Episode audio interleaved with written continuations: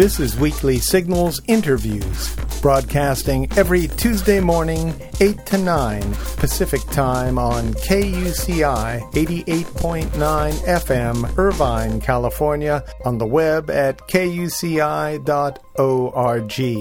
I'm Nathan Callahan. And I'm Mike Kaspar. America's power is in decline, its foreign policy adrift, its allies alienated, its soldiers trapped in a war that even generals regard as unwinnable. What has happened these past eight years is well known. Why it happened continues to puzzle. In his new book, Daydream Believers, our guest today, Fred Kaplan, explains just how George W. Bush and his aides got so far off track and why much of the nation followed.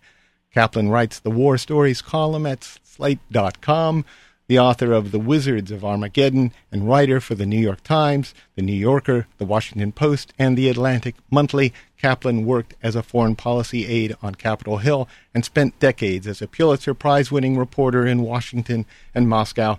Fred Kaplan, welcome to Weekly Signals. Thanks. Good to be here. How are you doing today? Oh, pretty good. Pretty good. good. Are we talking to you in New York? Yes. Is is the weather fine there? Is everything it's not bad. It's been very cold, but I don't know. It's about fifty something now. That's probably not as nice as it is out there. I'm sure. Oh well, it is, well. I'm not going to brag on it, but it is it is pretty nice here right now. Seventy eight. We're we're lucky. It's about hmm. seventy two degrees. Yeah, we've had okay. we've had clear blue skies and big puffy clouds rolling through. And, and wait, wait, it did rain for about fifteen minutes on Sunday. oh, what a shame! I, so, and it was lightning. It was great. I enjoyed it myself. Okay. And speaking of lightning. How much did the world change after 9 11? Well, that's that's one of uh, the, the grand ideas that I say wrecked American power. This idea that that many people had that that everything changed after September 11th. You know, the the Bush administration in particular used this as the mantra that that allowed them to ignore all lessons of history, even rather recent history about how problems had been solved or at least dealt with in the past this completely changed everything. But you know, if, if you look at it, it, it really didn't change very much. I mean, certain things about the world changed after September 11th, not least Americans' perception of their own vulnerability. But uh, the nature of power, uh, the nature of, of politics among nations, uh, the, the the nature of war, the definition of victory within those wars, they they really haven't changed very much over the centuries. Mm-hmm. And so, in other words, the the lessons of history still hold. The the lessons of of of how to amass power through alliances, for example, uh, have have not been outdated. So go ahead, Mike. Well, was it was it the was it this assumption on the part of uh, uh, certainly uh, sitting here in America, looking at post 9/11, it looked like the world was changing. It looked like there was an opportunity and an opening to mm-hmm. change, radically change the way that we dealt with these kinds of incidents. Uh, these well, sort that's of episodes. true. In other words, you mean reaching out to other countries, mm-hmm. taking advantage of a moment when probably there was more sympathy toward the United States than at any time in decades. More, yeah, more, more. Cons- yeah. There was more of a consensus. Absolutely right. Well, that's. I guess what I was getting to was the idea that things were changing they sort of ran with it, but they ran with it in in almost a double speak, sort of an Orwellian kind in of way. In the other direction. Yeah. You know, here's the thing: where where, where the big change in, in world politics had really taken place, uh, and and this was misunderstood even more radically, was at the end of the Cold War in 1991, right. and, and and another huge mistaken assumption that these guys made, and then it wasn't just them; it was a lot of people was that we emerged from our Cold War victory stronger than we were. In fact, you know, the, the phrase that was often bandied about was the sole superpower, when in fact, in a very important way, we were weaker. Because the Cold War, while it was, you know, a horrible time in many ways, it was also looked at objectively a, a system of international order and security. You know, to put th- paint things very in oversimplified fashion, you know, there was the Western Bloc led by the United States, the Eastern Bloc controlled by the Soviet Union, and a lot of the nations in the Western Bloc and the nations in between uh, would sometimes uh, undermine their own national interests for the for, uh, to accommodate American national interests, either because they saw the Russian bear over the horizon or as an accommodation in the interest of the alliance or because we were helping to guarantee their security. When the Soviet Union vanished, so did the common enemy that held this alliance together.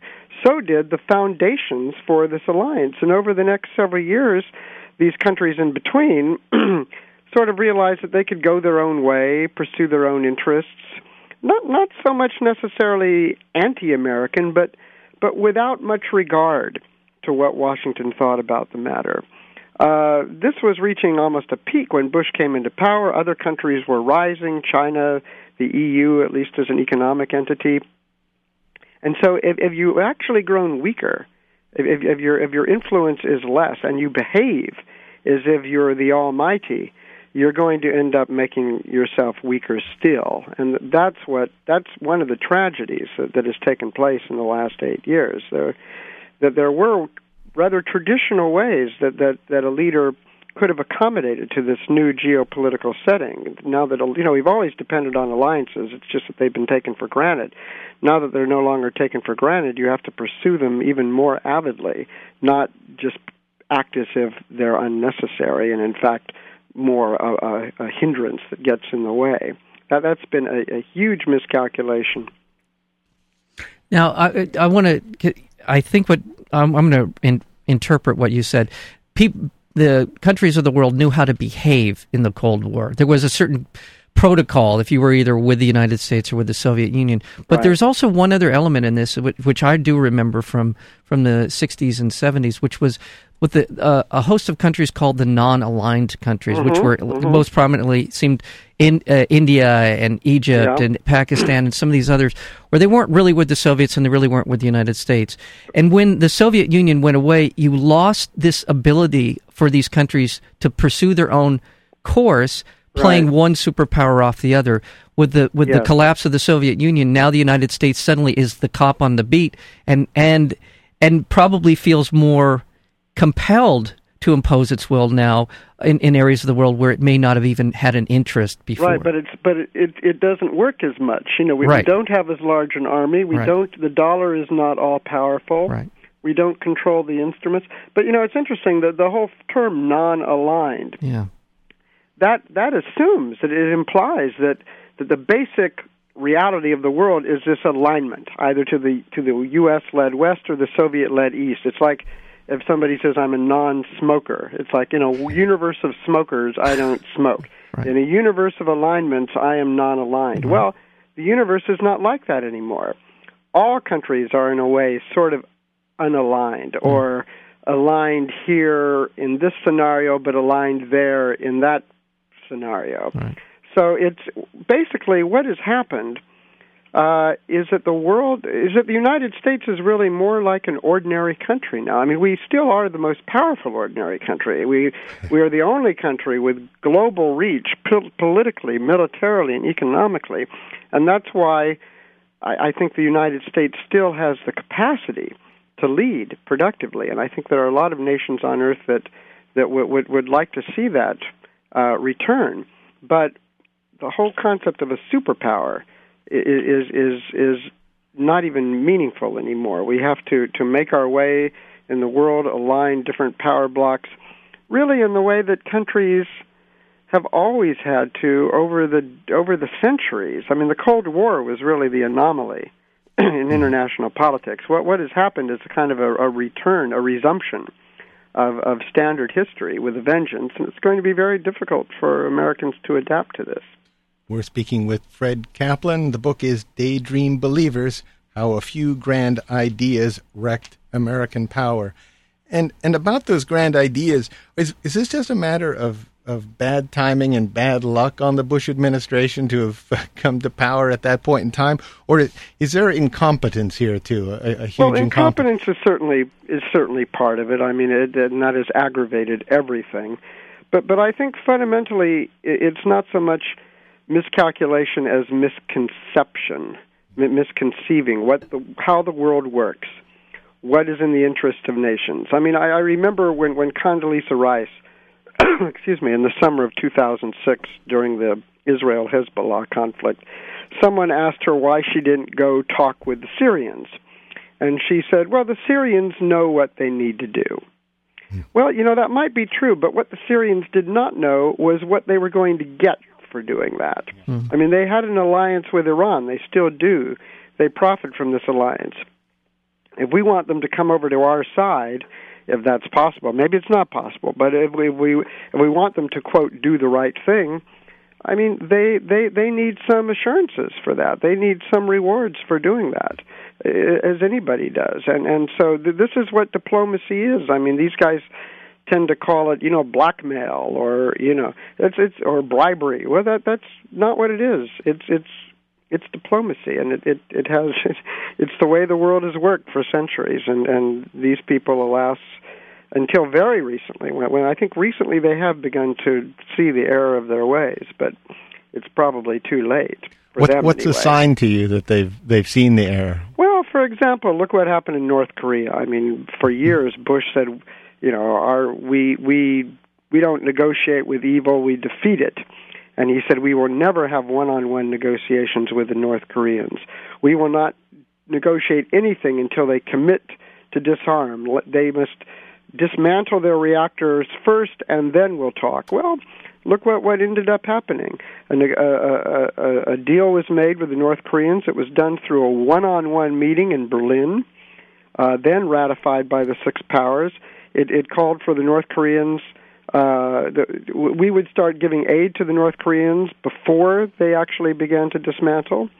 Uh, I mean, again, like like the agreement that it was, it was basically a, a a recapitulation to the principles that, that Bill Clinton uh, did in 1994, 1995, uh, but not as strong because Bush frittered away so much time not doing anything that the North Koreans actually developed a nuclear bomb and, and exploded one.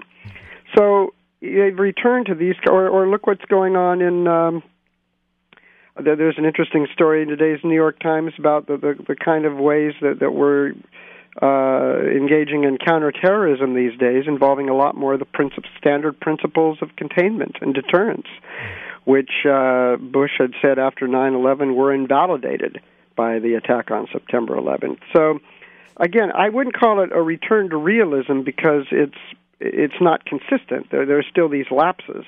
It's more a retreat to kind of a randomness but but it's not it's not quite as dogmatic and doctrinaire as it uh, as it was even just a couple of years ago. Uh, Well, speaking of a return to realism, too, in the uh, over the last week at uh, Slate.com, you wrote uh, in an essay called "Afghanistan Envy," uh, Right. uh, what Bush said about being, uh, well, in in some ways, it's romantic. Yeah, what's he was talking on, on teleconference with some military and civilian personnel in Afghanistan, and he said, "You know, I, I'm kind of envious of you. If I were younger, uh, not employed here, I, I I would like to be over there. It's kind. It seems kind of romantic, facing danger and fighting for democracy. I mean, you know, this to me, this is just shameful. I mean, look, there are a lot of good soldiers and Marines over in Afghanistan and Iraq who who who think that that they're doing the right and noble thing, and they're they're proud of what they're doing. Uh, but I don't think anybody, except maybe a real just a weirdo, is having fun at this. Who thinks that this is some kind of you know uh, that, that that they're a char- that they're a character in some Rudyard Kipling poem or a John Wayne movie.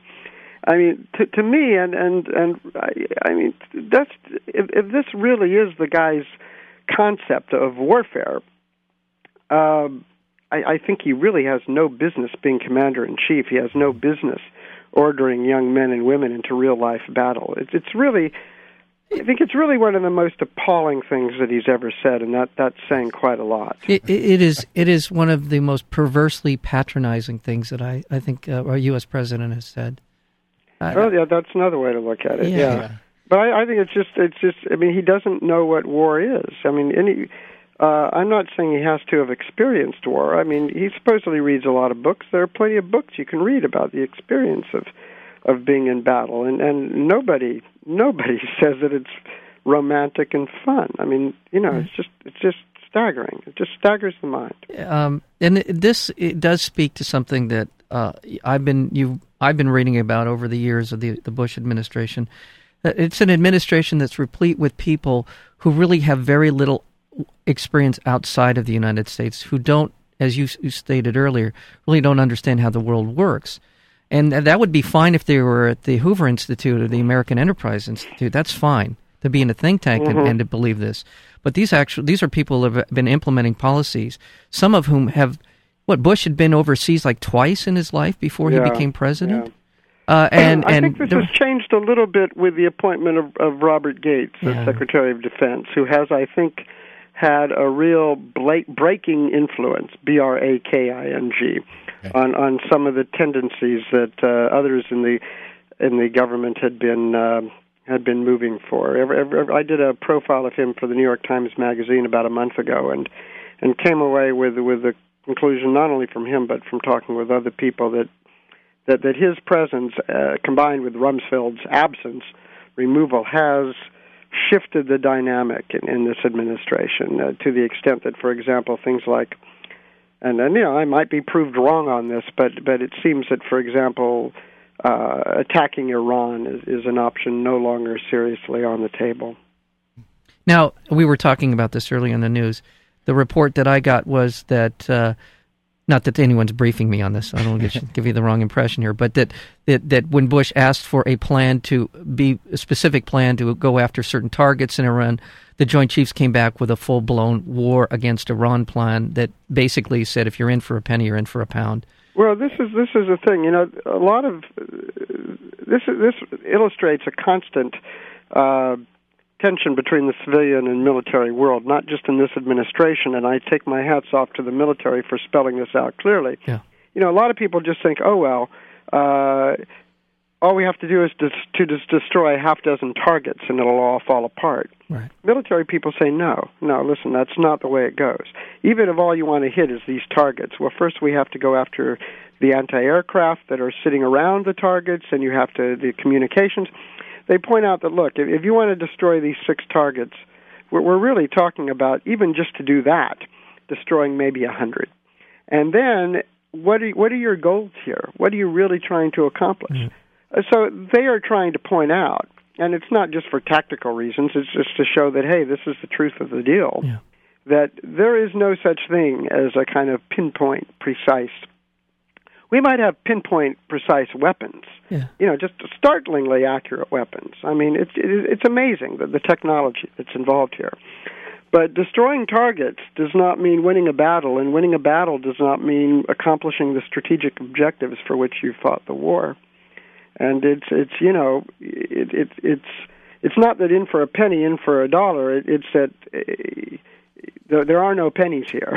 you know, well, that that's uh, yeah. getting involved in this means firing off dollars essentially. Right. Well, you you've covered. It sounds like you have a relationship with some of the higher ups in the military and, in, and have covered them in the past. Uh, by the way, we're speaking with Fred Kaplan. The book is Daydream Believers: How a Few grand ideas wrecked American power. Uh, ever since John Murtha sort of emerged uh, a few years ago, mm-hmm. and the, the, rumblings within the military, he was very much connected to the upper yes, echelon absolutely. of the military. He was basically speaking on behalf of, of certain generals. Right, and we've seen in this last four years uh, virtual musical chairs. It's uh, it's really quite stunning to when you go back and look at the history of the Joint Chiefs and the people in charge mm-hmm. in, in Iraq, going back to Shinseki, and, and, and it goes yeah. on and on. Um, are we going to find out sometime soon or in the near future just what a crisis among the military leadership, how many good generals we've lost in these last five years, and to, to our great detriment, how it's going to affect us well, in the future? you know, we're finding that out now. It's not so much the generals. Uh, the thing that I find, and, and a lot of generals find, more worrisome for the long term, for, for the future of the U.S. Army, is the hemorrhaging of good captains. Mm-hmm the kind of really creative, innovative captains who are going to become tomorrow's generals, they're leaving the force in droves. Uh, the Army has tried to institute a $40,000 or $30,000 bonus to keep them, but you know, a talented captain, the money alone isn't what does it, and he can make more money than that in the outside world. Uh, you know, you, the, the and just enlisting people into the army it's, to meet the targets the Army has had to relax its standards on aptitude, on on you know moral exemptions, on uh, education. I mean, they're starting to accept more high school dropouts and extremely low scoring aptitude uh, test takers than, than, than in any time in the last 25 years. There are a lot of generals who are very concerned by this, and when I was following around Robert Gates, he, he gave a speech in Fort Hood, Texas, where he said, you know, the problem is that as long as signing up for the Army means an automatic assignment to Iraq, we're going to have a serious problem here. And, and this is the dilemma because, on the one hand, uh, you know, very few people in this world think that we should just get out of Iraq. They think, and I, I'm inclined to agree, that that could create a real disaster. At the same time, if we don't make some provisions to get out of Iraq, if we don't create the conditions which for in which we can, if not altogether get out, then at least dramatically reduce the number of troops in Iraq, uh, we're going to be headed down a road where five years from now the army is going to be completely broken.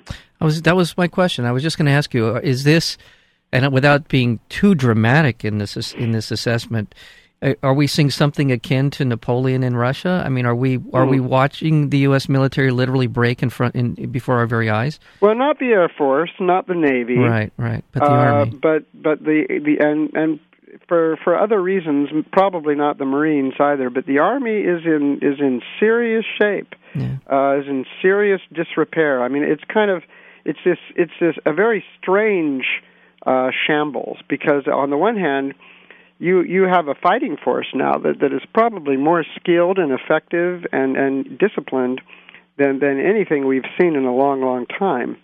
Uh, on the other hand, the institution of the Army itself and the mechanisms of recruitment and retention uh, and, and the promotion of, of the kind of people that, that you want uh, up high, that's, that's really breaking apart due to a, a lot of factors. And, um, and it's, it's going to be a. Um, how, how does a privatized military like Blackwater factor into this?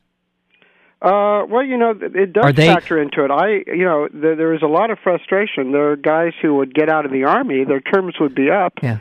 They get an offer from Blackwater that pays them five times as much money right. for doing essentially the same thing that they'd been doing. Right. And you know, hey, we're all human. What can you do? And in fact, I, Gates was even toying around with the idea, getting, trying to get some lawyers in the Defense Department to see if it's possible to get uh, Blackwater on for in, in in exchange for getting U.S. contracts, get them to sign what what what's in the corporate world known as you know uh, non-competitive clauses. In other words, you will not recruit any member of the U.S. Army uh, up to say two or three or however many years after he's gone out of the force, and that would that would that would put an end to a lot of the raiding that that goes on. Okay, well, so what point? That's probably not going to happen right away. At the same time, you need some of these contractors because I mean they do. We don't have you know we don't have a large enough army for just people in the army to do, all, especially the, the logistical things that need to be done. Yeah. You know, laundry. Uh, cooking, but, but transportation. We, you know, that's a lot of what. But we now have tens, contractors do. But we now have tens of thousands of militarily elite military trained uh, soldiers who are now working for a private corporation. That's it's, true too. Something yeah. bothers and, me. And, and, we have a broken army, and we now have a, a, a, budding military that is is completely beyond the reach of, of the government, and that, that does bother me. Although it's not centralized, I mean, yeah. I would. Okay. I wouldn't get too carried away in thinking that this is, you know, like uh, the makings of a coup or something like that. But, mm-hmm, mm-hmm. but there have been many instances where, you know, the rules of engagement for these guys is different from those of, of the U.S. Army, and, and the rules of disciplining are also different. Uh, so, and this has created some obvious crises. And, and, it, and, it, and it raises questions also about the role of the armed forces in a democracy, quite frankly. It does. It does. Yeah. We're speaking with Fred Kaplan. The book is Daydream Believers. And as far as Daydream Believers go, uh, is John McCain one? Yeah, I think he is. Mm-hmm. Uh, I, you know, McCain. It's kind of funny. I, I don't know where McCain comes out ultimately. He's, on the one hand, you know, he has aligned himself with with prominent neoconservatives in the past. At the same time, he's also very good friends and talks a lot with people like Colin Powell and Brent Scowcroft, who are more realists. However, my my more my concern beyond these theological questions with John McCain is that um, he does have a very militarized view of foreign policy. I I, he, I think his his first instinct in solving a foreign policy problem is to reach for the tank and the smart bomb, mm-hmm. and I have never known him to be otherwise. Yeah. Um, you know, and he talks about staying in Iraq for a hundred years as if it were a uh, an easy thing to do. I mean, I don't think he means at the, the current levels of force, but but still, as if this is just a natural thing for for us to do. He's also, you know, I know several retired generals who say that, you know, they this is a guy that they would not want to follow. I mean, he's he's a well-known hothead. Uh, he he he's he's uh, he gets he's he's fast to rise to anger, and I think in certain situations, as a, a cooler demeanor is is what's called for. Well, uh, oh, thank you. On that optimistic note, well, wait, wait, wait, wait, wait. Can you send us out on? on uh, do you feel that th- th- their time is r- uh, run out? Do you think the daydream believers uh, that you talk about in your book have run their course? Are we going to see a change of course in America here? Well, I think we might. Uh, I think though the people who who would who have a more realistic grounding, though. I mean, the the mess that they're inheriting, the way out isn't so clear. I mean, one reason I think why Barack Obama and Hillary Clinton don't want to talk very much about foreign policy is that the number one issue on the plate right now, Iraq, is is something that really has. There are no good solutions. That's I mean, there we're going to have to choose one option. That's and by the way, an option might be just muddling through. That's Yeah. an option, not choosing. Yeah.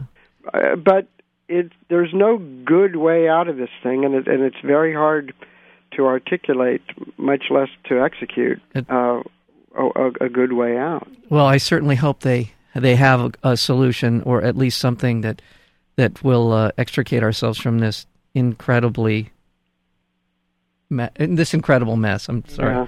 Well, thank you so much for being here Thank on you. It was a on Weekly. Sig- uh, The book is Daydream Believers: How a Few Good Grand Ideas Wrecked American Power. Thank you, Fred Kaplan. Thank you.